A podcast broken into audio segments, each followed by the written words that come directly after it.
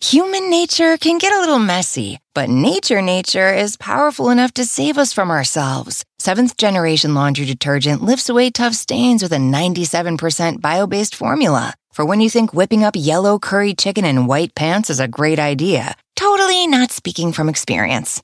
Let nature do its thing so you can feel confident doing yours. That's the power of Seventh Generation. Find Seventh Generation laundry detergent in fresh lavender and other scents at seventh generation dot com.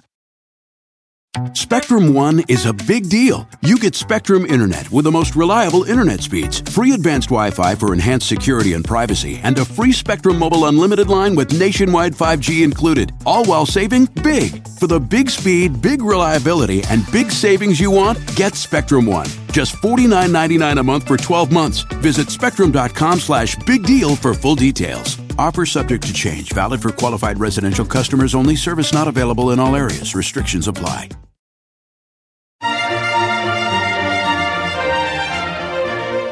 Hi, this is Monica Reinagel, the Nutrition Diva, here with your quick and dirty tips for eating well and feeling fabulous.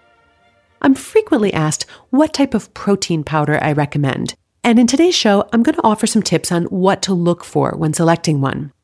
But if you're a longtime listener, well, if you've even heard a handful of my shows, then you already know that in general, I'm not a big fan of supplements. I believe that you're better off getting your nutrition from actual whole foods instead of processed pills and powders. And the truth is, most of us are already getting more than enough protein to meet our basic nutritional needs. On the other hand, I've also written about the advantages of diets that are a little higher in protein, more than the amount needed just to meet your basic nutritional needs. Eating more protein can help you curb your appetite, which can be helpful for weight management. It also helps support the growth and repair of muscle tissue, which can help you to get more out of exercise. Obviously, you can get more protein simply by adding more protein-rich foods to your diet. Foods like eggs, cottage cheese, fish, meat, tofu, or legumes.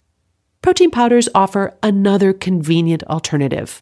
For example, a lot of traditional breakfast foods are high in carbs and not that high in protein, particularly the ones you can grab in a hurry.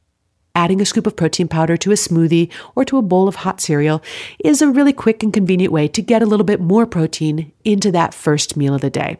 So, which protein powders are best? You'll find protein powders made out of all kinds of things, but the most common sources are soy, egg whites, and whey. Obviously, if you're allergic or otherwise intolerant of soy, eggs, or dairy, you'll want to avoid protein powders made from those. And vegans aren't going to want to use powders made from eggs or dairy. In addition to soy, there are vegan protein powders made from peas, hemp, and rice. Now, if you Google the search phrase, what protein powder is best, you'll come across all kinds of stuff talking about glutamine this and branched chain amino acid that and biological value whatever. Most of this is directed at competitive bodybuilders and those who aspire to be competitive bodybuilders. For those of us who merely aspire to visible abs or Michelle Obama arms, the differences between various protein sources are not that significant. All of them can help you to keep a lid on your appetite, and all provide a good array of amino acids, the basic building blocks that your body uses for growth and muscle repair. If a friend asks how you're doing, and you say, I'm okay, when the truth is, I don't want my problems to burden anyone. Or you say, hang it in there, because if I ask for help, they'll just think I'm weak. Then this is your sign to call, text, or chat. nine eight eight for free, confidential support. Anytime. You don't have to hide how you feel. So let me talk a little bit about how the different protein powders compare. Egg whites are a source of high-quality, complete protein that's very efficiently used in the body. However, protein powders made from egg whites tend to be rather expensive, and some people think they're not the best tasting options. Whey is a more economical source for high-quality protein. Whey, of course, is a byproduct of cheese production, and because we eat a lot of cheese, there's an abundant supply. Liquid whey is dried, purified, and concentrated into a high-quality protein powder, and it's kind of nice to think that all that whey can be put to good use instead of just being thrown away.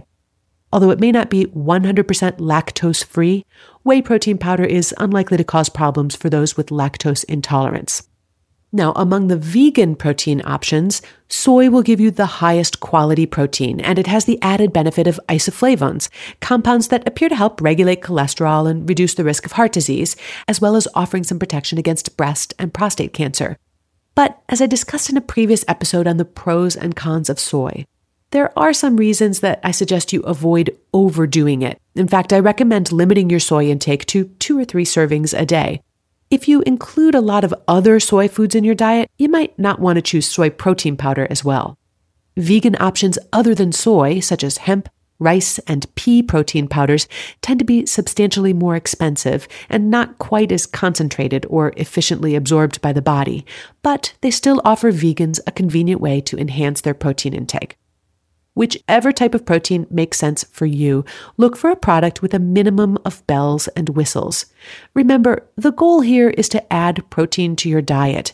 You don't need a powder that's also going to do your taxes for you. You'll pay a lot more for those fancy formulas with all the added herbs and extracts, but there's really no clear evidence that they add benefit. If you're looking for a protein powder that you can simply mix up with water, such as at the gym after a workout or on the road, you'll probably need one that has some flavoring. But if you're going to add it to a smoothie or cereal, I suggest avoiding the added flavors and sweeteners and using fresh or frozen fruit or other actual food to enhance the flavor. And finally, even though adding more protein to your diet may have some advantages, protein still contains calories, and excess calories will lead to weight gain. So, unless you're trying to gain weight, when you add protein, you'll need to subtract something else. In this case, I think it makes the most sense to subtract some of the starches in your diet to make room for that extra protein. For example, you might want to add a scoop of protein powder to your smoothie, but skip the toast. I have a lot more information about how much protein you should eat and how to incorporate more protein into your diet in my new book, Secrets for a Healthy Diet: What to Eat, What to Avoid, and What to Stop Worrying About. It's available at Barnes and Noble, iTunes, Amazon, or wherever you buy or download books. This book constitutes my essential guide to eating well and feeling fabulous. If you have a suggestion for a future show topic, or you'd like to find out about having me speak at your conference or your event, send an email to nutrition at quick and dirty tips dot com. You can also post comments and questions on my nutrition Facebook page or on the show's webpage at nutrition diva dot quick and dirty tips dot com.